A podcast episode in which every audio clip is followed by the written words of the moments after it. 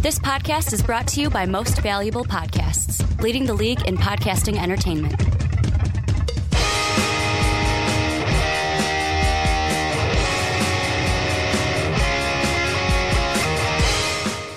What's up? What's up? Real MVPs, Ricky Widmer here, along with the Mark Weber. Dub them ease. And Mark, it is cold here in It Chicago, is. as the uh, and in this room. and in this room. Well, the frozen tundra from Green Bay is just making its way. Well, really, not even from Green Bay, from Canada. from the Canada and Antarctica. It's just coming down. Antarctica's in the Nope. north, right? It's not in the eh, south. Wrong. The Antarctica's in the south. The North Pole. Yeah. Then. Just, Santa Claus is like, here, you can have it. You can have it, and it's coming right down here into Chicago, trying to beat the cold is what we are doing today.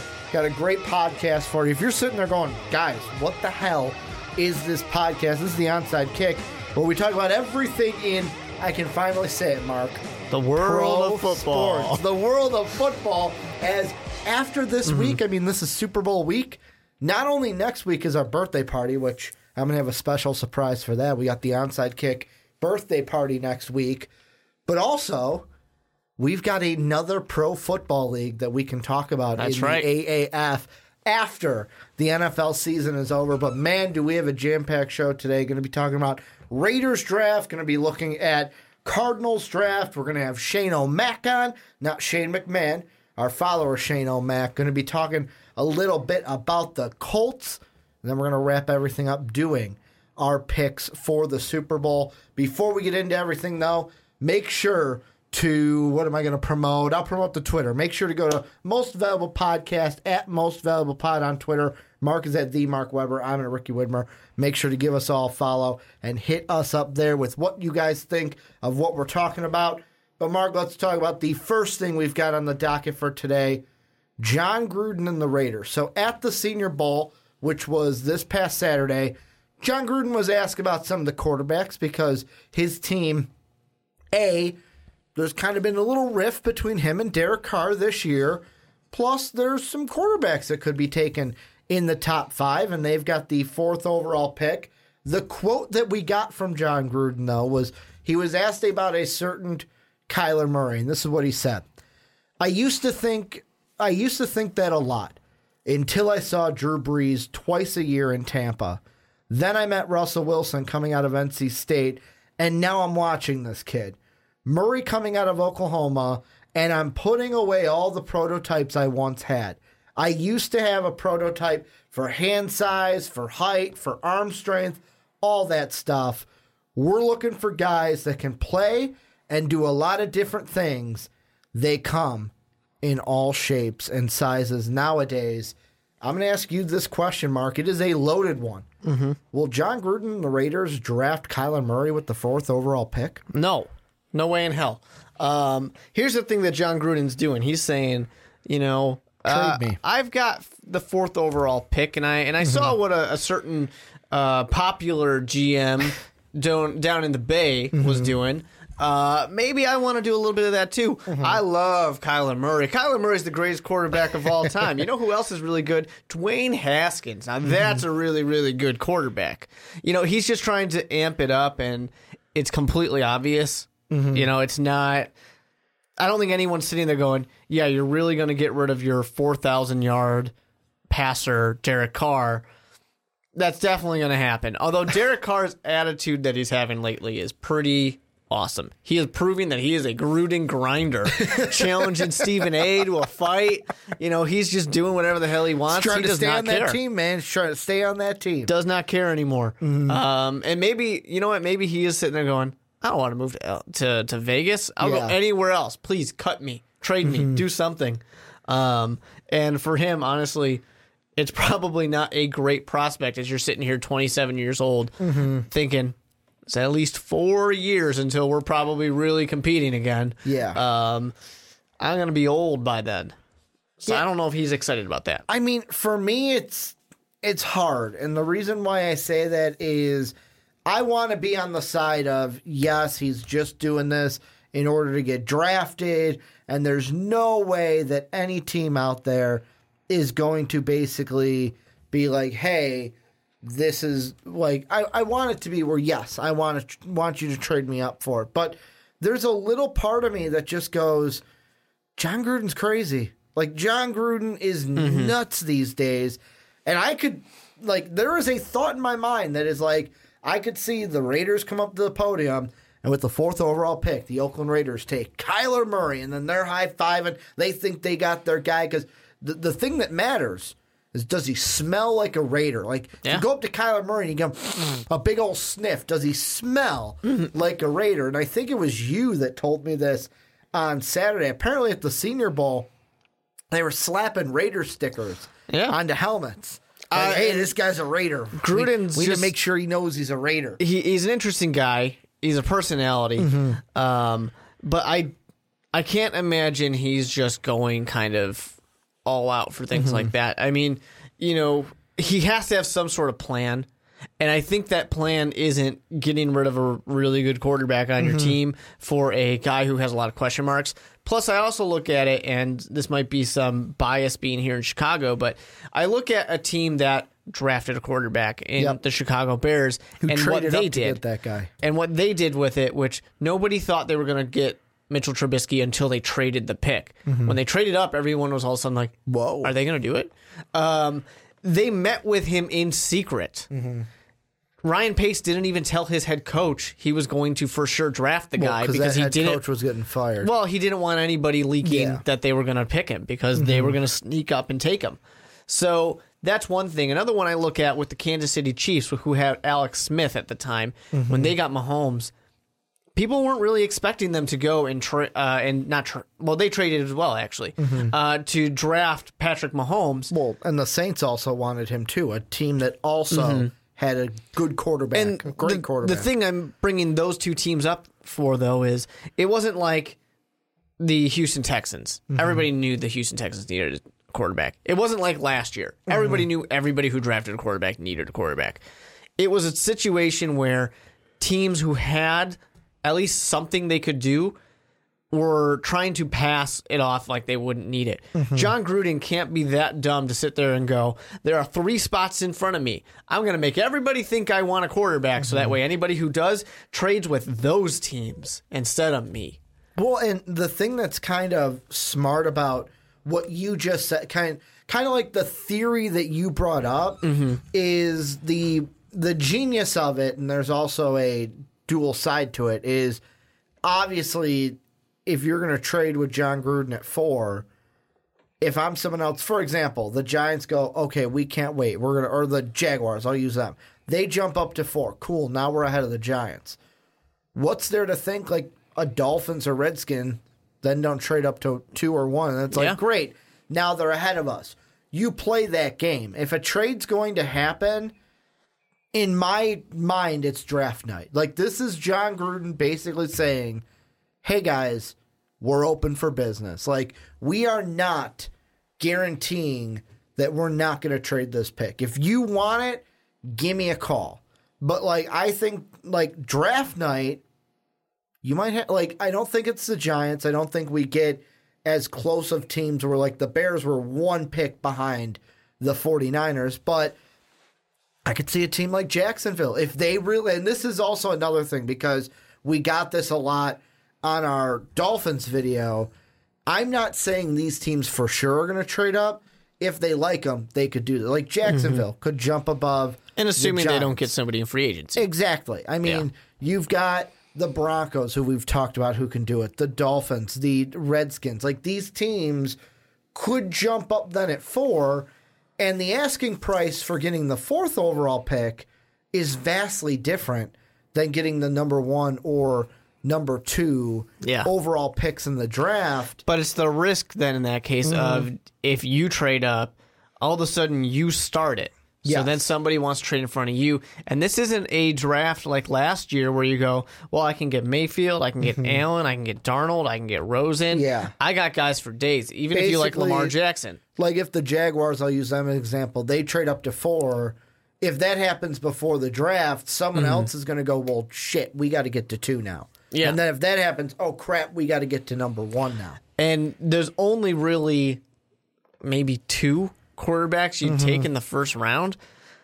and that's even debatable in itself. so that that's the thing where like Jon Gruden's really trying to sell it, and I sit there and I'm like, I don't see who is buying what you're trying to sell. I mean, he's the guy on the corner yelling, "Hey, you want some of these uh, t-shirts? you want t-shirt? I got sunglasses too. You want some sunglasses?" He's just yelling for anybody who maybe will be interested. And here's an interesting thing about it, and why I like this kind of trade theory is you look at the biggest needs for the Raiders edge rusher, defensive back, and linebacker. Let's just say they keep the pick. There's a few guys they could take. They could take a Greedy Williams, a guy that I had them go with in our last mock. They can take a Clelin Ferrell. They could go with a Josh Allen if he's there. There's guys that they could take right there at the fourth overall pick. But Jon Gruden might be looking at this going, hey, all three of our top needs are defense. This is a very defensive draft. I don't need to take a guy at four. It'd be great to have Greedy Williams, but I don't have to. If I trade with the Dolphins, I can get Julian Love at 13. I can get the corner out of, um, I think it's Baker, the corner out of Georgia. If I'm looking for a pass rusher, I can get Jaylon Yeah. Ferguson that low. Like there are guys available at And all you three also of have those multiple positions. first-round picks. Yes, they have two. They got the Cowboys and the Bears picks. If they wanted to trade up for someone, Mm-hmm. use those picks for teams. But like, if you're looking to get a big need with that first pick, if you're the Raiders, you can trade back and still get a guy you Yeah. like with that traded back pick. You don't need to take that at four. the thing I wonder about is for new GM uh, Mm-hmm. Mike Mayock. Well, you mean puppet Mike Mayock Maybe I mean, you know, they brought the man in for something, right? because he won't say no to Jon Gruden. Uh, and that's what I wonder is who is going to be the one that's in control because I wonder how that dynamic is. If Mm-hmm. you're the one in control and Jon Gruden's sitting here yelling about how he loves whichever player you ask him about at this moment in time because Mm-hmm. Well, he's too John- used to being Well, I think Jon Gruden's in control. well, he is the hold on. Let me control. let me keep going here. I think that Jon Gruden is too used to being a commentator, where he always has to say something positive about anybody who he's being put in front of him. Uh, you're not going to sit there and trash one of the team's quarterbacks on Monday Night Football because then you're going to, you know, get the wrath brought down on you. Which I will say, although I've been one, and I don't know Mike personally, but as I've watched his stuff on NFL Network, I've openly called him a moron before. Mm-hmm. There you go. Um, but you bring up an interesting point. Mike Mack, the one thing I will say about him that is good is he's not afraid to say a negative about a guy. Like, yeah, Mm-hmm. you try to keep it positive, but he's not afraid to throw out a negative. What if that was the reason they brought him in? Hey, not only does he know draft prospects, what if they're thinking Jon Gruden's too positive? He's always looking at the positive, positive. We need a guy to say, hey, John, that's great, but what about this? Just throwing that out there. I don't necessarily think, think. that's actually necessarily into it. I'm just going Um, off of kind of like what you were saying. Yeah, I'm more saying that when somebody asks Jon Gruden, John Mm-hmm. Gruden's going to say nice things. Yeah. He's not going to sit there and go, Kyler Murray, fuck that guy. He's short. Yeah. You know, um, Or Mike Mack might give you a realer answer. yeah, but I, I wonder, I still wonder why Mike Mayock is there. Mm-hmm. You know, if it's purely just to avoid a Chip Kelly disaster, Mm-hmm. then that's one thing. But if he's really in control, I can't imagine having a personality like Jon Gruden's really being something that's the dream scenario for a GM. Mm-hmm. Like you really want to deal with that. Just how Rex Ryan was kind of a nightmare situation to deal with Mm-hmm. in a head coach as soon as the team started losing. Uh, and you know he's there for 10 years. Got a lot of money in this. Mm-hmm. Yeah. Um, so, you know, is Mike Mack really in that control or is it going to be a, yeah, sure, talk about whatever you want, Jon Gruden. I'm the one who's making the call. Mm-hmm. I'm going to say who we're drafting and we're not drafting a quarterback. Yeah, it's going to be the thing is we won't get that answer until we see their war room because let's be honest, we haven't had a draft with John Yep. Gruden as a rate. Like once we get the because I'm going to throw the Cowboys into that. Like what came out with um, Cole Beasley. Um, I think it was last week or like last week into this week because we record on a Tuesday, but he made the kind of thing on Twitter where he said, "Oh yeah, the who gets the targets? That's coming from Jerry upstairs. It don't come from Jason Garrett, Jerry tells them who gets the targets. And he goes, I wasn't getting, he's like, I don't get the targets until the two minute drill when it was basically like, oh, this is unscripted. We're to basically go to who's open. And that's another thing where if you look at like the Cowboys War Room, who's in there? Jerry Jones. Who's running the show? Jerry Jones. And I mm-hmm. wonder if with the Raiders, it's going to be a similar situation where who's running the show? Jon Gruden. Like the head coach is running the show, which I'll be honest, I'll go back to it. I say this a lot.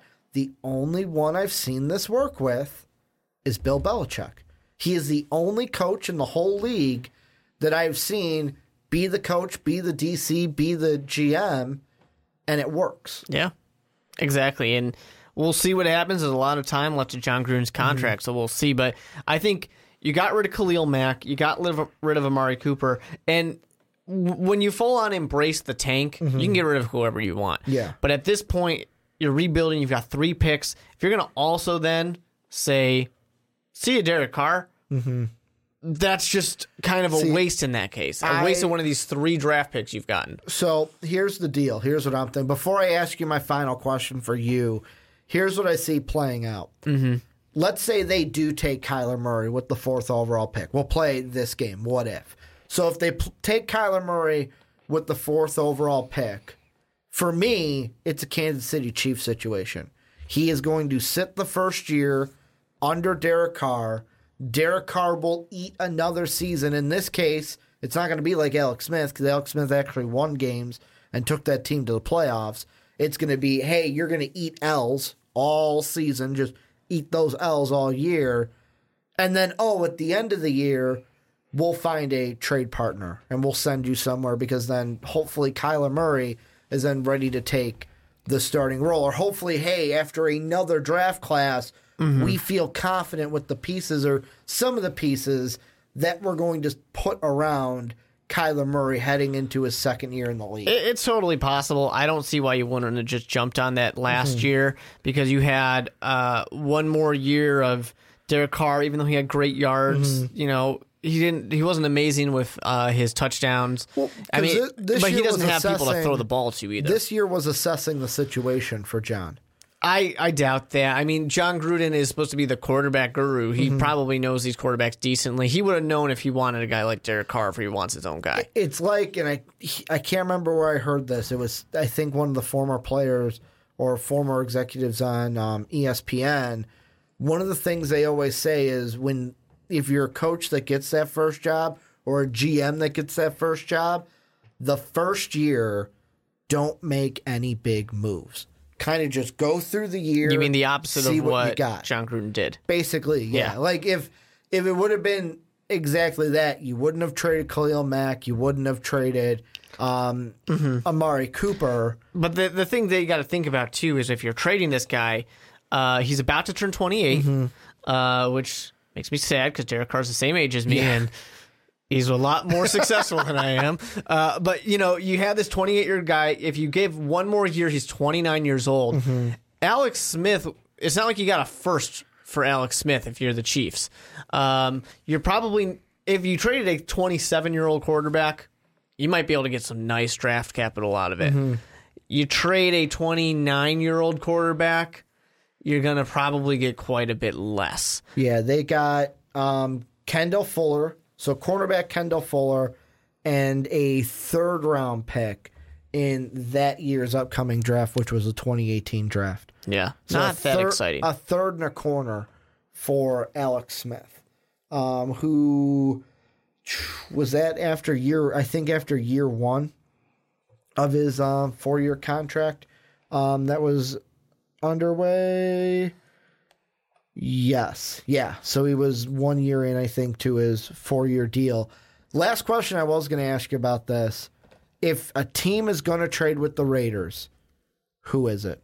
Let's say we get to draft night, the fourth pick, da da da da dun comes up. Who's that team that, or I'm sorry, the dun dun dun dun dun dun dun whatever sound it is. Which team is trading for Kyler Murray on draft night? I'll f- I'll answer your question, but I'll first say I don't think anybody does. Okay. For Kyler Murray, and I don't think anybody does with the Raiders. But to answer the question, as the if somebody did, Yeah. uh, if somebody did, I would say it'd be the Miami Dolphins. Hmm. And the reason why is because if we're going to go into this Ryan Tannehill's gone type of thing, Mm-hmm. they get a new coach in there. Jacksonville's an actually attractive destination for a free agent quarterback. Uh, the Broncos will be an attractive destination for a free agent quarterback. Miami is not. Mm-hmm. And not because it's in Miami. That'll be a wonderful thing. That's Mm-hmm. the selling point. Um, the team itself is probably not the best seller. I'm going to go with two. I can Well, see only one, one gets two to do it. Fine, one.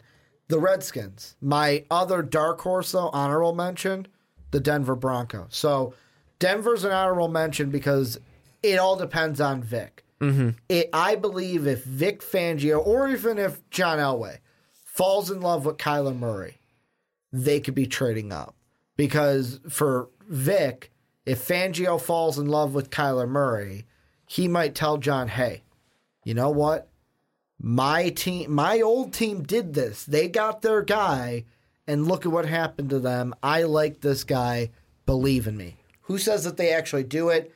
Jon Gruden, who said, or John John Elway, who says that he would actually listen to Vic Fangio? Nobody. That's why I didn't say um, the Denver Broncos for sure. But the Redskins, you got to look at this. The thing that's going to be interesting with them at 15 as we get into our next mock draft there are NFL draft analysts, like the guys that actually give the grades, that after the Senior Bowl are putting first round grades on Daniel Jones and Drew Lock. If that's the case, the Redskins have a choice to make. Do we take one of those guys at 15, or do we trade all the way up to four for Dwayne Haskins or Kyler Murray? They could be a team to me that looks at it and goes, hey, Alex Smith ain't playing this year. Colt McCoy ain't playing this year. We got the Sanchez here because no free agent wanted to come here. I could see them rolling the dice and trading up for a Kyler Murray because although he is not exactly like this player, they did take RG3 in the past. And I could see that coaching staff, Jay Gruden, falling in love or at least liking Kyler Murray enough to want to trade up and get him at number four because the Dolphins, they can just tank and get Tua next year. Like that that would be fine. Anybody can tank and get a quarterback next year. Basically, like they that kind of seems in looking at our Dolphin segment, that's what Miami fans are kind of, I think, hoping for is take a defensive player, tank next year, get Tua.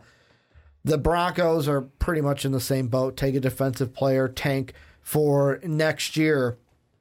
The Redskins are at that spot where it's like, hey, we had a quarterback and we were in the playoff hunt, and I don't want to go back to not being in that playoff hunt. But any final thoughts before we move on into our next team? The only thing I draft? want to put out there, just because we've been talking about Kyler Murray Mm-hmm. being the number one quarterback a lot, uh, I'm not completely sold on that. I'm not completely I sold on him Dwayne even being in the first round. Yeah, I would take Dwayne Haskins, and I did not have him in the first round, mainly because we do not know if he would pick the NFL over baseball. That's the main thing. But let us know what you guys think down below about what if the Raiders like will they take Kyler Murray? Is this just a smokescreen to get a team to trade for Kyler Murray?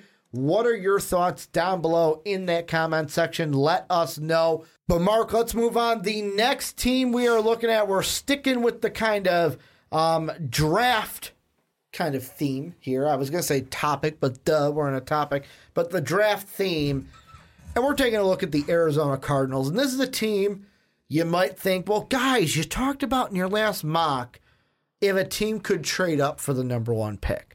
And that's great. A team could trade up for number one. But the question I want to ask here, and I'm actually changing it from a little bit from what's on our rundown, is who could the Cardinals take with the first overall pick? Because obviously, I'll just throw it out there to get it out of the way. There's the well, Cliff Kingsbury said he liked Kyler Murray and that he would take him with the number one pick. There, I said it. It's out there. You said it on the on the mock draft If too. you want to, if you want to take it and talk about that, you can. But the thing I want to go with, both you and I, in our last mock, and this could change by the next one. Mm-hmm.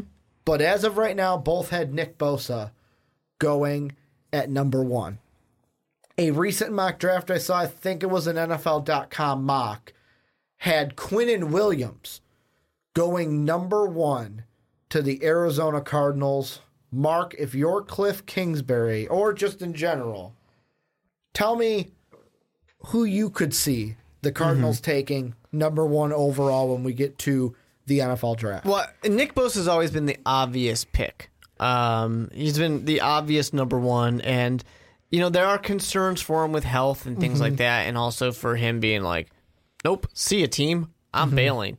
Um, that could possibly concern some people. The combine is going to be very important for Nick Bosa because he needs to have the conversations. He needs to win some GMs over.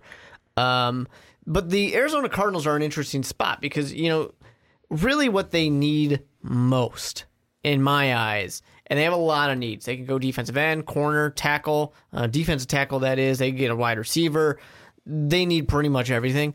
Uh, what they really, really need is help at the offensive line because Josh Rosen desperately needs it. Sure, a running back, or he's got a running back. A wide receiver would be nice. Someone to throw the ball to would be fantastic. You know, um, Larry Fitzgerald is uh, doing his best out there, but you need a little bit of something extra, right? So, what I would love to see them do is actually to pass on Nick Bosa and to go for like a Jonah Williams. You know, get yourself a very solid offensive lineman, uh, a guy who can be a rock for your team.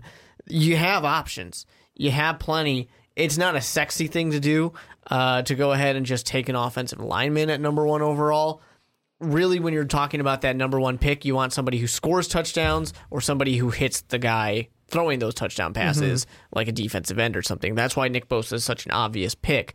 Uh, but really, what this team desperately needs is that offensive line help. So I don't know that you.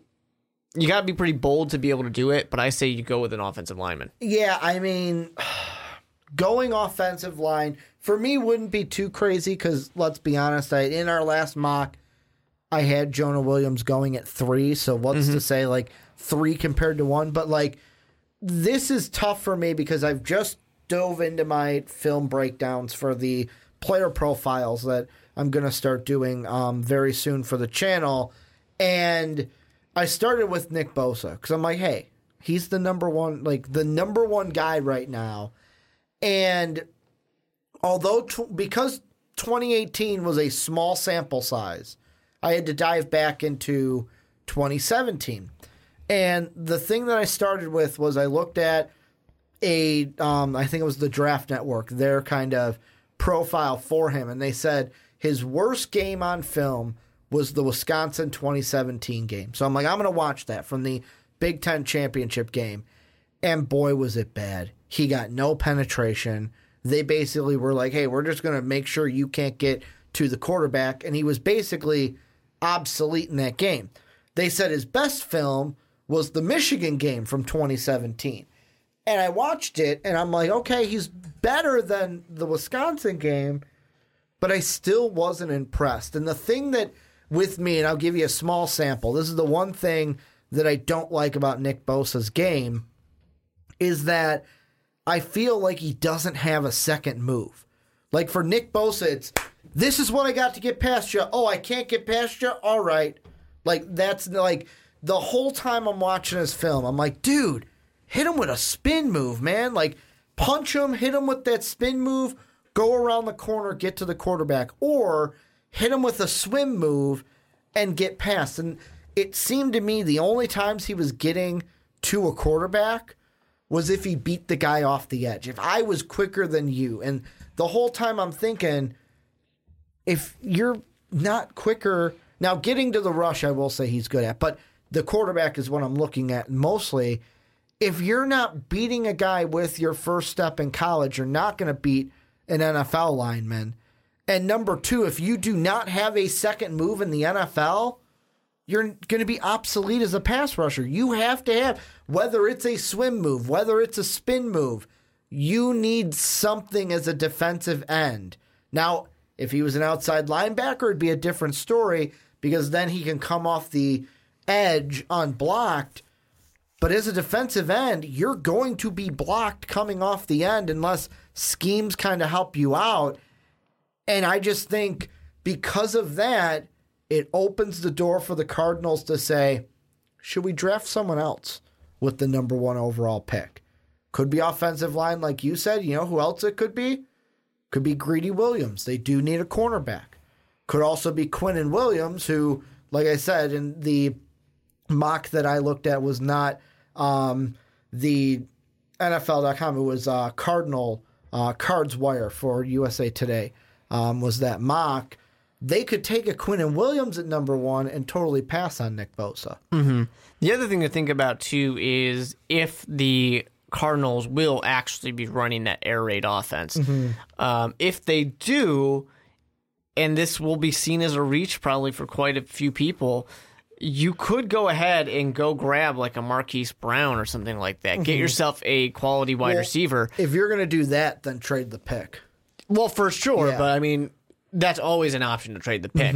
Um, but like, you could go ahead and go for one of that if you're truly going to say we're going to throw the ball 50, 60 times a game. Yeah. we need people to do it because Christian Kirk is there, but Christian Kirk is he's going to need something. I mean, he's kind of like in that T.Y. Hilton type of um, scenario. What the the Cardinals are going to want him to do. I mean, they are getting Fitzy back. They Fitzy will. back for another year. for another year, luckily, because they desperately need it. But, you know, they're going to have to realize that someday he's not going to come back. Uh, and you got to do something at that point. But plus, if it truly is an air raid type of offense, I'd rather have three wide receivers than two.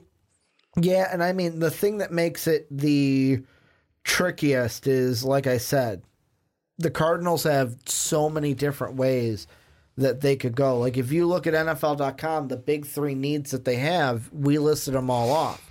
Yeah. Offensive line, you just said wide receiver. That's the second one. And then I brought up Greedy Williams, which is um, the cornerback situation. Um, the thing, like, would Nick Bosa be a bad number one pick? No. However, the other question that you have, and this is like the part that we're in now that makes it interesting is we've still got, you've mentioned it, we still got the combine. Like the combine, the medicals from there, the interviews from there, he's going to be asked about his core muscle Yeah. that he injured this season, and he's going to be asked about the rehab of it because teams are going to be like, okay, let's give you the benefit of the doubt. You left to rehab for us. How is that going? Like they they're going to want to see that it is going well, not just a oh well you took off time from school and it didn't get Yeah. better from there. Not saying that it's not, not saying that he's not working on. it. I'm just saying that. And you might even have asking. people asking the fact of like, hey, you gave up on your team. Some you coaches might say that, yeah. Because honestly, I totally get it, and I'm not going to blame Mm-hmm. a player from putting their health first because if that injury happens and ruins your chance to get millions of Ed dollars, Oliver did the same you're thing. screwed. Uh, but at the same time, it's a team sport. Mm-hmm. You're supposed to be competitive. You're supposed to want to win those national championships. I want to see you going out there and doing it. You know, I want to see you go play for your coach. I want to see you play for your teammates. I want to see you out there. I want to see you playing because I don't want you, for my team, Mm-hmm. to sit there and say, mm, I don't know. I don't think we're going to make the playoffs. Mm-hmm. I'll sit out the rest of the year. And another thing too that I kind of sit there and think is I'm thinking about trading the pick. And the reason why is not only if you look at teams like the Titans who traded theirs to the Rams, if you look at the uh, Browns who traded theirs to the Eagles, the 49ers who traded their pick to the Bears, not only is it a first round thing, not only is it usually, especially with a first overall pick, you're that you're getting a first rounder next year, you're also sometimes getting smaller picks in this same draft. And right now, I look at it for Arizona, they've got seven picks. They got the first pick for rounds one, rounds two, three, four, five, six, and seven. That first pick is all Arizona. That's all they've got. What, like, is there any kind of a pull to say, hey, yes, jo- yes, Joe, or Nick Bosa, I almost said Joey Bosa. Yes, Nick Bosa would be nice. Yes, Quinnen Williams would be nice at number one. Yes, taking a Jonah Williams and saying, you know what, we need that offensive tackle, we're going to take it. But what if trading, let's say, a Giants, a Jacksonville, all the teams that we've basically said need a quarterback? What if they said, hey, let's do that? We can still take Mm-hmm. a Greg, like, and this is all to who they like. If they like Greg Little, he'll still be there. You've got, like I said, Julian there's Love gonna be guys could that- be there that late that fit everything. A Marquise Brown, like you said, wouldn't it be more of a pull to say, hey, let's trade back in the first, Mm-hmm. Yeah. get that, I don't- but also get some more. s- I like, don't think there's. Mm-hmm. ever a team out there who will ever say, I don't like draft picks. yeah, who are ever going to say, no, thank you. I don't want your first, your third, and next year's first. Yeah. Mm-hmm. No one's ever going to say no, thank you to those picks. Um, and and I said first, third, and first for really no reason. Don't. Yeah. No one needs to read into that. Um, you know, but the thing is, like, unless you are that team who, like the um, the Jacksonville Jaguars Mm-hmm. from last year, who all they really needed was a better quarterback, and they probably would have beat Tom Brady. Yeah. If they had it and they went out there and they drafted the best quarterback ever, I'm not even going to say it was any of the quarterbacks last year. Like they just went out there and they drafted Aaron Rodgers in his prime. That is Mm-hmm. the one time a team will say, "No, thank you. We won't take your draft picks." Well, I mean, just to use it as an example, and I do quite a bit here. When Tennessee and LA made their trade, Mm-hmm. Tennessee sent the first overall pick, a fourth, and a sixth. yeah. to LA and they got back a first, a, a first and two seconds and a third, plus a first and a third the next year just yeah, for that one. No one's going to say that the Cardinals picks. shouldn't trade down if it's an option. My point is always going to be this: I doubt it's an option. get the guy you want. no, it's not that. My point is, who really wants to trade up to number one overall in this draft? What are you trading up for? A quarterback. That's it. Like, But they're not that good. no, no, no. And that's the thing. You Mm-hmm. and I might sit here and say they're not that good. What I could see playing on, and this goes into the last topic Yeah. that we just talked about. This could turn into a two quarterback arms race, is kind of a little bit of supply and demand. Last year, we had a ton of supply to where the demand for a trade, although we got some, Mm-hmm. the demand for a trade was not that high. Well, Whereas it's also because year, the top teams were the teams that needed them. Exactly that too. But here, because A, the top teams are not the teams that need them, and because B, there's only two of them, the supply is low and the demand is Mm-hmm. but you're high. ignoring free agency. now free like free agency could change things, and that's the And it will and that's things. Mm-hmm. the beautiful thing about this. At this point in time, this is what I think: free agency happens, a Joe Flacco trade But happens, I don't and it think when it. Mm-hmm. comes to trades, though, I don't think we can ignore that. Yes, currently there are about four teams that could take a quarterback. Mm-hmm.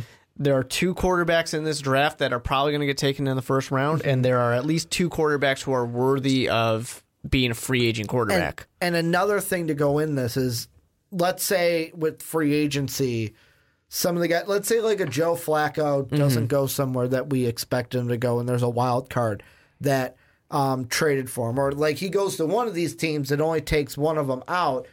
The other thing in this draft alone is you've got Daniel Jones, you've got Drew Yep. Lock, you've got Will Grier, where some guys might fall in love with them and find out how do I get them, and that doesn't Yeah. mean trade up. But what could happen is X team trades up to four, then oh crap, X team trades up to two yeah, what we talked about last segment. what I could see happening, and this is to me the only way right now that this pick gets traded, is if, let's say, a Washington moves up to four. Okay. And this would all have to happen before the draft because, like I said, the Raider thing is interesting because I wouldn't trade up to four unless, like, the quarterback I want is there on draft night. But mm-hmm. let's say Redskins move up before the draft. Then a team like Jacksonville goes, crap, we want Dwayne Haskins. We want to make sure he's there. They trade up to two. The only way I see the Arizona pick getting traded is if both of those two picks get traded and the Giants sit there and go, well, fuck. We want Dwayne Haskins or we want Kyler Murray and make a trade with the Cardinals to get their guy at number one. That's the only Yeah. way I see this getting traded is with the Giants. I- I- yeah, it would it would kind of have to be this bidding war type of thing, but I just don't think it's going to be there. And we're just so used to Mm-hmm. trades for quarterbacks right now that we're kind of forgetting that sometimes it doesn't happen. Yeah. Um, and that's kind of a recency thing because the mm-hmm. last two drafts, uh, there's been a ton of quarterbacks taken, mm-hmm. a ton of teams that need them. There are way less teams that need quarterbacks this year. Mm-hmm. There are a fair amount of available quarterback options. And if these Miami Dolphin fans are correct and they're saying that Ryan Tannehill is gone, there's another one that's available for you. But I just can't imagine any team not saying, let's just sit, let's wait, let's see what the Cardinals do. And that's all that really matters for this segment, but I think it'll follow with the 49ers and the Jets as well. The last question I want to ask you is the one thing that I've mentioned, but we haven't really hit on. Mm-hmm.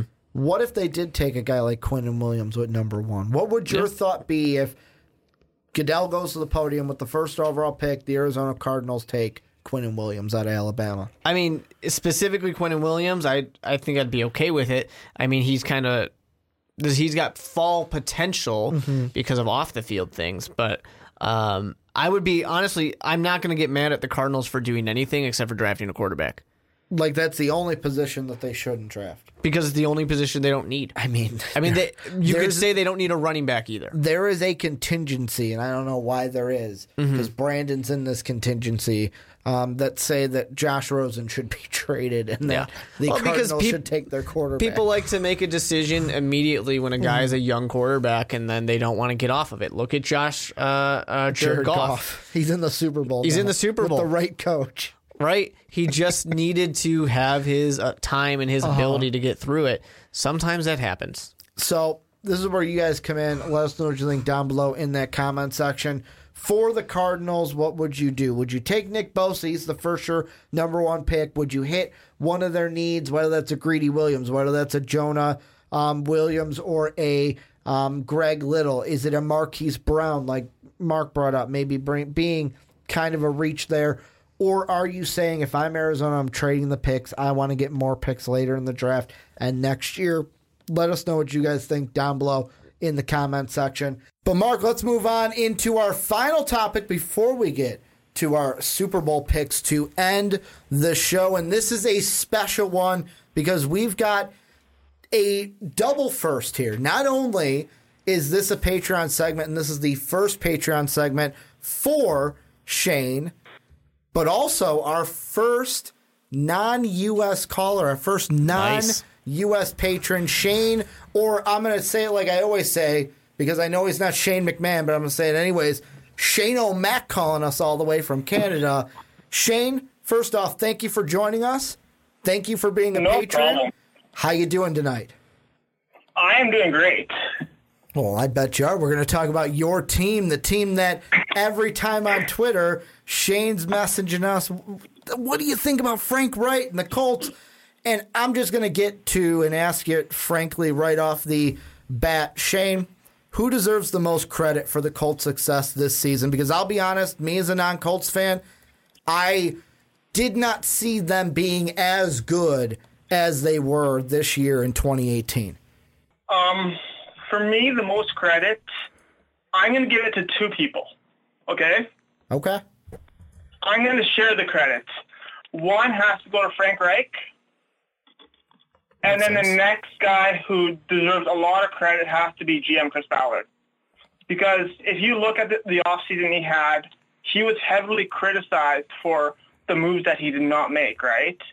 So a lot of a lot of people like uh, if you look at NFL Network, like this last off season, there were so many people picking the Colts to go two and 14, 3 and thirteen because of the Col- the moves that Colts didn't make because they had over a hundred thousand dollars or a hundred million dollars in cap space.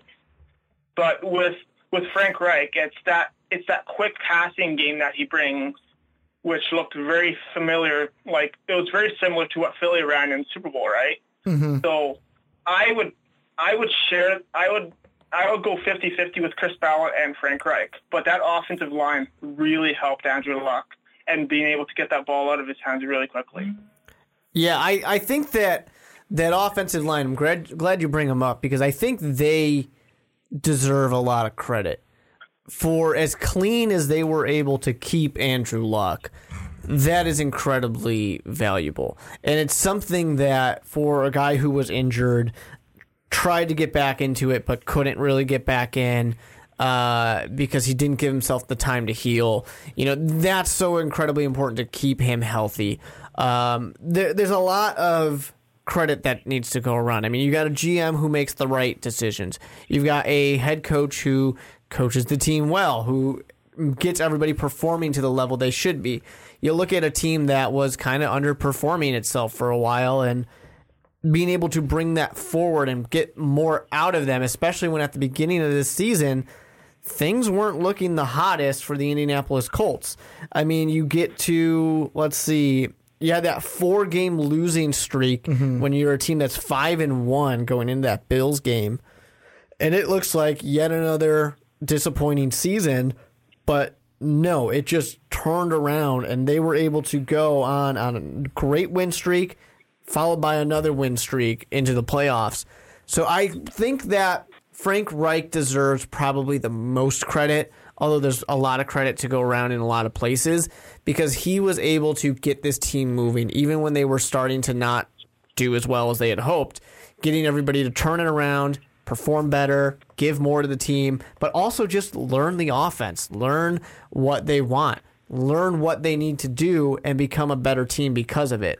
Um, so the one person, Frank Reich. Although I will say one thing, it is pretty easy, at least easier, when you've got a certain uh, Andrew Luck out there. Yeah, and I mean, there's part of me that wants to give Andrew Luck the credit. Not like yes, he is the main reason, but like the thing that I was actually talking to, so um, I did something this weekend that I haven't done in a long time. I went back to my alma mater to call a basketball game, and the SID um, at my alma mater is an Indiana Pacers fan. And he was even saying, like, if you think about Indiana sports, like, go back with it. Peyton Manning injury, Andrew Luck injury, now the Victor Oladipo injury. Just seems like any like anywhere in Indianapolis sports you can find an injury that has happened to their team. And many people before this season, I mean, you and I even on this podcast, Mark, were like, oh, well, is Andrew Luck going to come back? What kind of Andrew Luck are we going to see? How long? Like, we were all concerned that, oh my God, he's not throwing real footballs. He's throwing miniature footballs. He's not even throwing real footballs. And to me, I think there needs to be a little credit for Andrew Luck to go well, out and it play also the way he did. His best year. It exactly. It was his best year, but I am. It's hard because I want to give credit to Andrew Luck. I want to give credit to Frank Reich, but like to me, it all comes down to Ballard, and the reason why is I look at the last two draft classes for this Colts team going out in 2017 with that 15th pick and going, we're going to take Malik Hooker. We're going to go ahead because that was a pick where they didn't have to go with Malik Hooker there. They could have went different ways.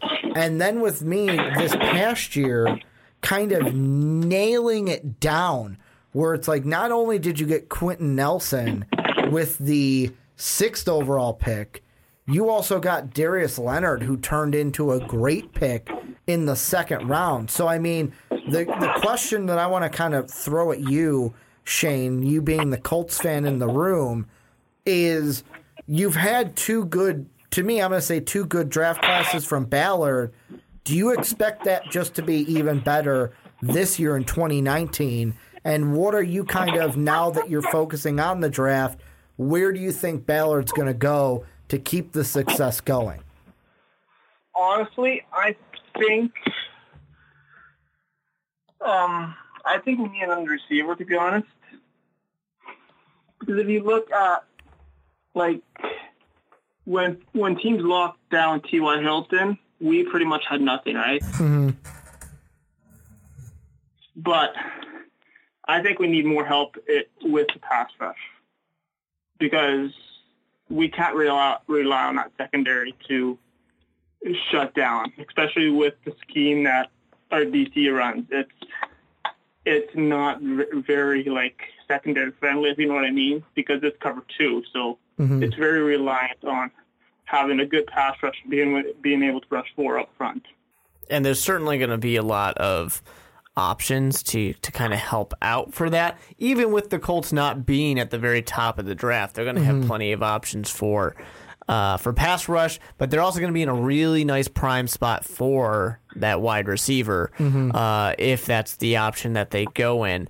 You know, it, it's interesting when you look at the Colts team because uh, they were looking so hot and they were looking like a team that could go to the Super Bowl uh, as they were storming right into the playoffs, uh, and then they just hit the brick wall, and and then things just kind of fell apart. And what it reminds you is that despite the team being really good and looking really good, uh, they're just not there yet.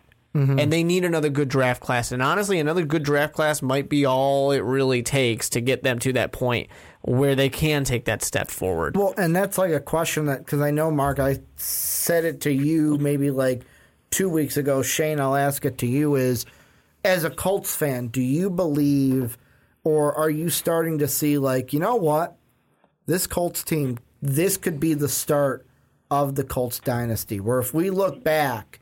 And like, oh man, they win this and this and this, and we're looking back at maybe a Colts dynasty. We would look back and go, man, that 2018 season, this was the start of it. Is that how special this last season could be for the Colts? I think it's started sounds special. It's funny you say dynasty because Colin Cowherd actually said that like a week ago on his show or something. It's probably where I got it from. I'll be completely honest.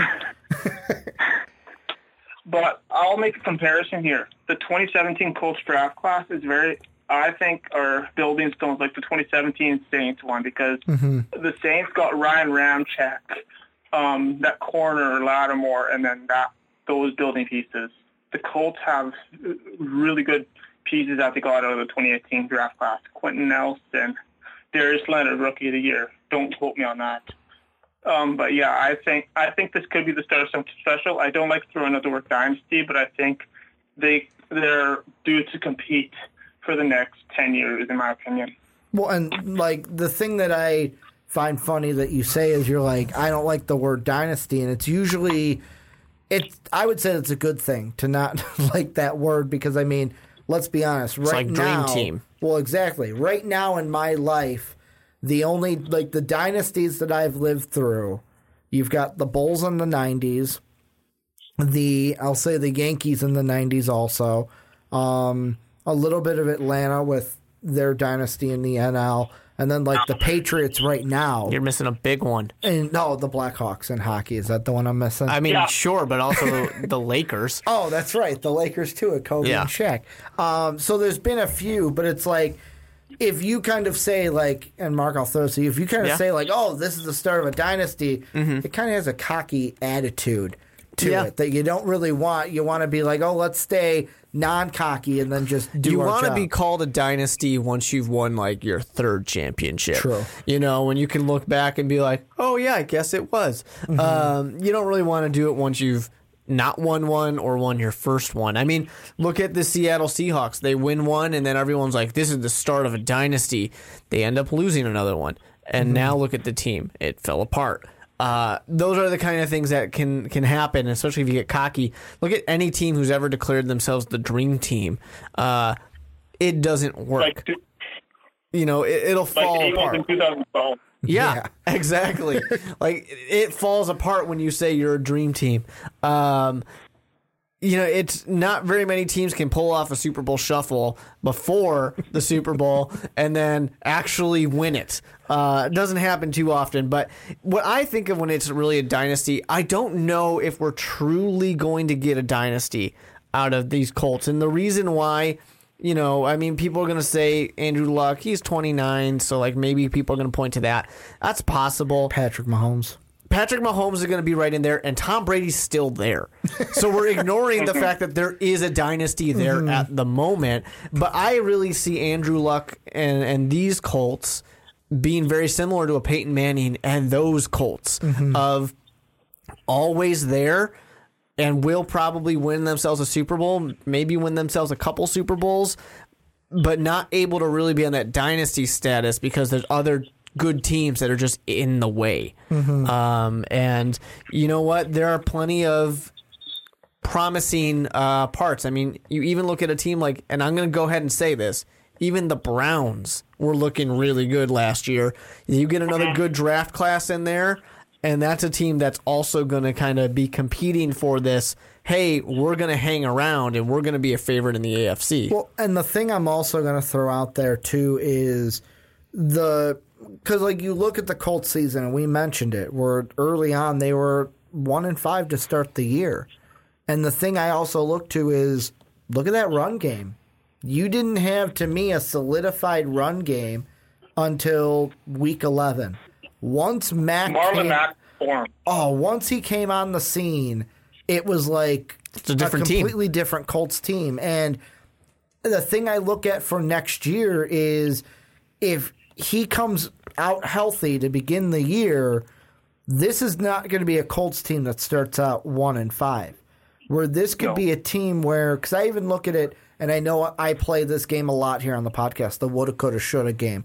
Um, but you look at that Bengal game, that could have been a win. You look at the Philly win, you lose by four, that could have been a win. The overtime loss in Houston, um, and then even like the Jet game, that's four games right there that would have made you a 14 win team. And I know 14 wins is a lot, and it's like, okay, Ricky, maybe they wouldn't have been 14 wins, but if you're 14 and 2, odds are you're most likely going to be the number one seed in the AFC That's a pretty playoff. safe assumption. Yeah.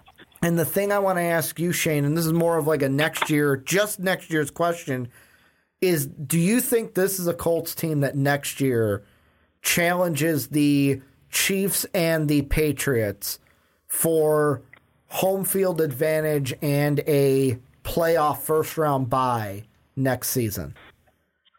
I will answer it, but I'm gonna I'm gonna go off your last point about those the Bengals, Texans, and the Jets game. Go okay?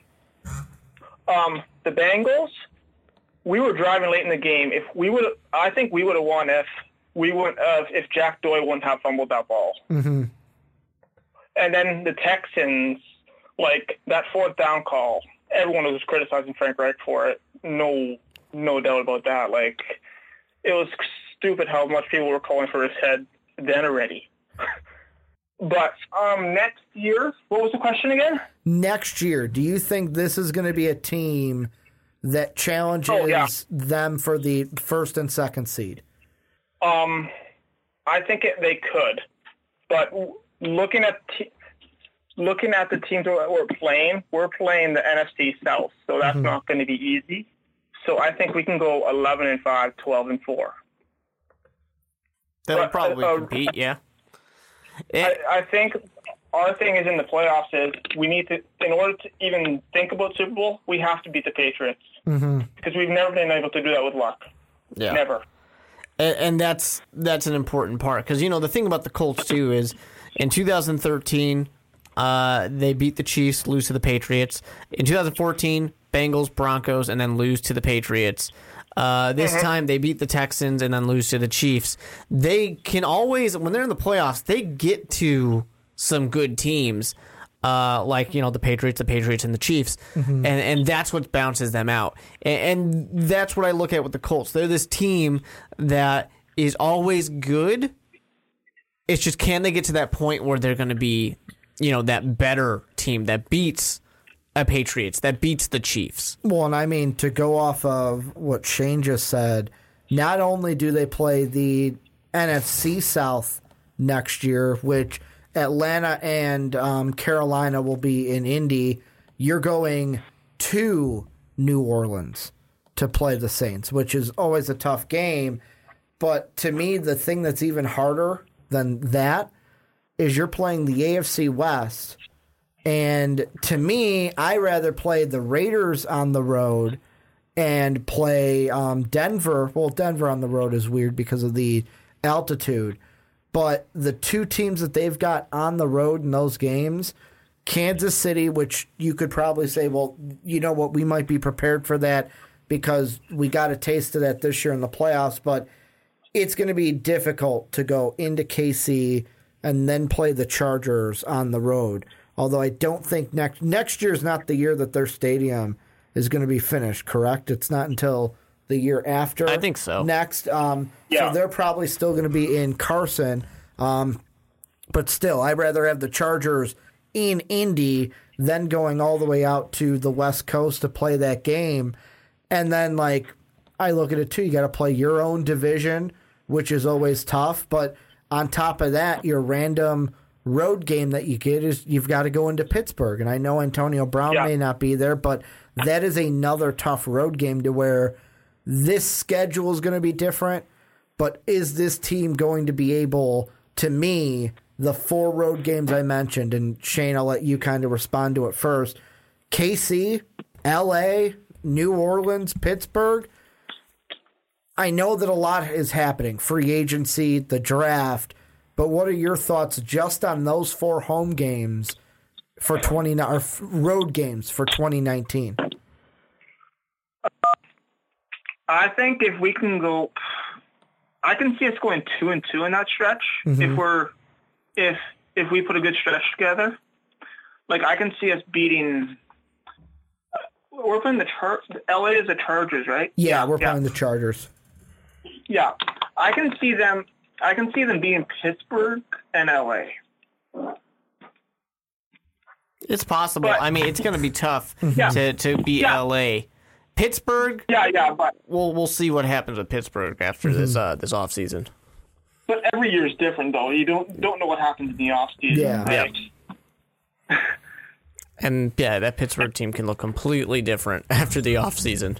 So And facing the NFC South, facing Carolina might be easier than people think because of what ha- has happened to Cam Newton. Well, and that's the whole thing. Is he going to sit out? Is he not going to sit out? Like, there's a lot of questions that still have to be answered. But the one thing I will ask you, Shane, kind of to put a little nice bow on this is any final thoughts? Usually I ask this to Mark, but I'll ask it to you. Any final thoughts or something that you think we haven't mentioned in this segment before we go ahead and wrap everything up? Um, one thing, I think a lot of like he goes very when people mention the success of the Colts, they don't they do not mention the DC of the Colts, Matt Eberflus, and what a brilliant job he has done because he wasn't a Frank Reich hire. Yeah, he was one. Was correct me if I'm wrong. He was one of the ones that was there before, or was he a? Because Josh McDaniels didn't hire anyone. He left before. No, no, He no. could He even was do one anything. of the ones that was there before. Okay, and he got kept on because of um, Frank Yeah. Reich. Okay, um, yeah, Yeah, and, Frank. and that's something that I know is di- like Fangio was one of those with uh, Yeah. the Bears, where it was like He was a John came Fox in guy. and all right, we're going to keep him, and I mean that is that shows a kind of vote of confidence. If a new guy comes in and goes, you know what, I'm going to keep you because you know what you're doing. Because that defense towards the end, especially towards the end of the year, um, was really kind of picking up some steam and why they, in my mind, won some games late. Do you have any final thoughts, Mark, before we wrap everything up? I'm just very interested to see what they do in this draft because, like I said, one more good draft class can do a lot for this team uh, and set them up for one of those fancy uh, Super Bowl windows that people like to talk about.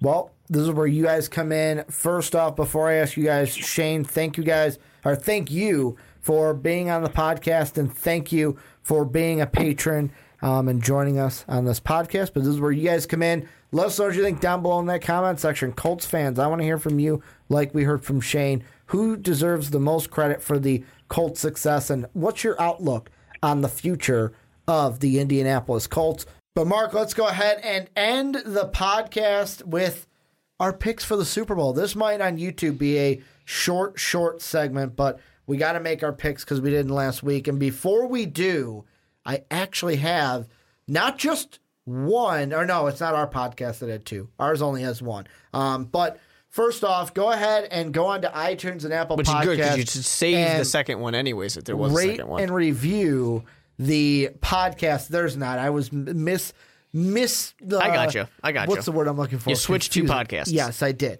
But make sure to go to Apple Podcasts and iTunes, rate and review the Onside Kick. And I gotta give a special thanks to. I hope I'm gonna say this right. Sung Hyun, I think, 86. Um, he said five stars, excellent. One of the NFL podcasts. Smiley face. Yes. We are an NFL podcast, but We now try- we try we're our a best to pro football podcast. Yeah. because I'm gonna Well- annou- I'm gonna announce it here. We're gonna talk about the AAF at least once We're really not. we can't say we're officially a because we don't talk football. about the CFL. No, no. Screw the CFL until we actually talk about it. Well, we I I know we will. So We're we gotta going wait. to that first. Once it happens, then we are officially a pro football You know, podcast. you know what we should do next? Whoa, you know what we should do next week? Hmm. Should make our picks for week one in the AAF. That's what we should do. well, I'm going to pick the Memphis Express to win it all. So And and here's a question. I want to get their answer to this. Okay. Because I honestly had this question. Yeah. You and I do not have a team that we root for. yep. Like you're a White Sox fan, I'm a Cubs fan. You're a Bears fan, I'm a Vikings fan.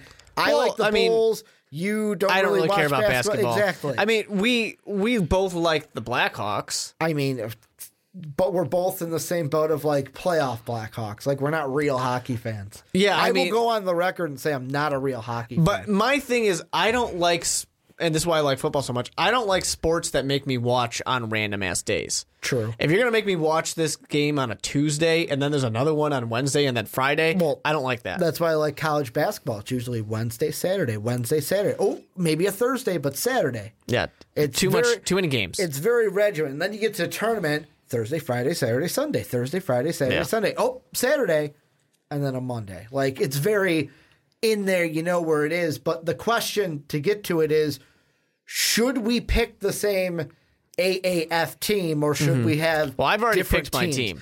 Yeah, and I've thought about picking the Memphis Express. Yeah. but I'm not sure yet. I'm not sure. They've so, got good jerseys. Mm-hmm. I love the jersey. It's mostly red, but the blue is nice with I the red, white, and blue. I know- Singletary is nice. I know what answer I'll get because the Mm-hmm. Memphis uh, Twitter will probably um, tweet out to me, but I might do the same thing you did and Yeah. actually just tag them and say, "Hey, whichever one responds to me first, I'm your fan. Basically, I it Win was, me uh, over."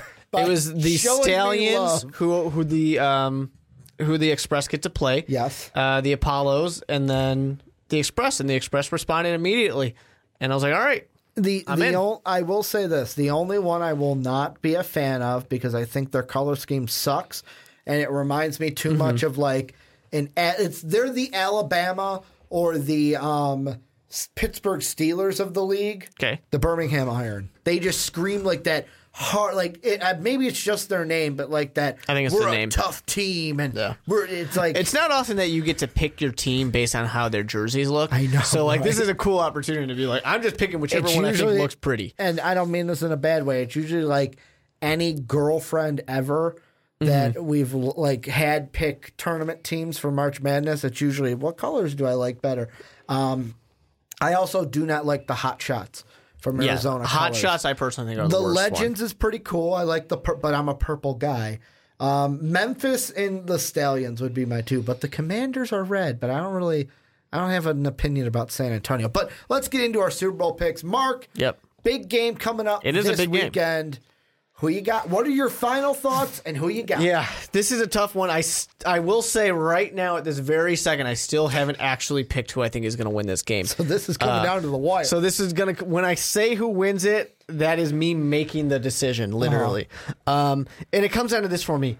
I think that still we talked about on, on last podcast, and you guys can go listen to it. We talked about what are these things that can make them win. If the Rams defense comes out and plays the way they were supposed to be paid to play, actually gets to Tom Brady. yeah, if they get to Tom Brady, like a few years ago, a Denver Broncos defense was able to do uh, when Tom Brady had a not as good offensive line, uh, then the Rams can win this. I also think whichever one of these teams has the better running game probably wins this game. Standing off of that, because I haven't liked what I've seen out of Todd Gurley this uh, this playoff so far. Um, C.J. Anderson's been great. The Patriots' running game has been fantastic because it's just an extension of the passing game half the time. Um, so that's been pretty nice. But I just worry a little bit about Jared Goff being able to stand up to the pressure of the moment. I think back to, and this is purely because I'm a Chicago Bears fan and I saw it. I sit back and I think of him in Chicago with a tough defense and the fans yelling at his face, and he crumbled. To be fair, so did Mitch Trubisky. you don't need to call me biased for this. I'm saying my quarterback was bad too. And also to play devil's advocate, Mm-hmm. yes, he played bad in that game, but he played pretty good in the last game in New Orleans, which was Yeah. more of a recent game. He did as well. Um, so maybe he can stand up to the pressure on that. I think when it just comes down to the roster, the Rams have a better roster. I look at all these pieces, excluding Tom Brady essentially and Gronkowski, and I'm going to say the Rams are better when I just look at the two on paper. With that being said, you can never discount Tom Brady. But I'm going to do it right now, and I'm going to pick the LA Rams. Tom Brady loses another Super Bowl, this time to the pretty boy from uh, California. I was going to say LA, but I don't know if he's actually from LA. Uh, so I'm going to go Jared Goff and the Rams. But Jared Goff is not going to win the MVP. MVP is probably going to go to like Aaron Donald. CJ Anderson, if they win. No, I, I would think it'd be like a Don, uh, Aaron Donald because he sits on Tom Brady's face like four times. He is from Kentfield. He went to college in Kentfield, California. Okay. Well, I'm glad I didn't say LA. I don't know where Kentfield is. Well, I'm going to look it up right now. It's- So, but yeah, I I can see if they win, I think run game's a big part, but I really do think that defense is. Uh, but maybe I'm just feeling it because of Nick Foles, and Nick Foles is giving me false hope. He's a San Fran boy. Okay. It's about a little bit north of uh, San Francisco. So he either he would have been an Oakland guy, he would have been a Raider guy. Jon Gruden would have liked Well, him. He not anymore. like a Raider. Not anymore because now they're in L, uh, almost in Las Vegas. Here's what I'm thinking: the Patriots are really effing good, right? The Patriots are really good. Most would say, yeah. Um, I am going to go and just say the Patriots win this game. Um, the way I'm looking at it is this. Yes, I know they lost last year. Yes, I know they won the year before. Yes, I know they've lost two other times, but that was to an Eli Manning and a Nick Foles. But let's be honest, though, Jared Goff's kind of weird looking. Um, Yeah, but and let- so are those guys. But what division do the Rams play in, Mark? The NFC what? West, It's not the East. yeah. Only the East can beat the the only division from the NFC that can beat Tom Brady is the one that Tom Brady's in on the AFC side, and that is the NFC East. Because the Rams are in the A- no, that's not really what I'm going with. I just think that Tom Brady's going to come to play. I don't think the Rams defense is going to get to Tom Brady. Zero sacks in the game for the Rams. Tom Brady is going to stay off of his back. I think it's going to be more of like a score we saw last year. I'll say the Patriots score 41, the Rams get 30. So 41 to 30 or you know what? I'll say big 41 shootout. 31 um, is what we'll say. The defenses won't really matter in this one. Um, but that's what I'm going to go with. The Tom Brady because the defense of the Rams will not be able to get to him. Jared Goff might struggle early and then pick things up, but it might be too little too late. Patriots walk off into the sunset Yeah. with a Super Bowl championship. Here's the last question I have for you prop bet. The mm-hmm. over under is set at seven plays. Does Tony Romo get more than that correct or less than that correct More. during the broadcast? More, obviously. I agree. I love the answer that I heard for that when it was asked was uh more. He's a quarterback and he knows the Patriots really, really well. So he's just going to know what the Patriots are going to do every time they go out there. But this is where you guys come in.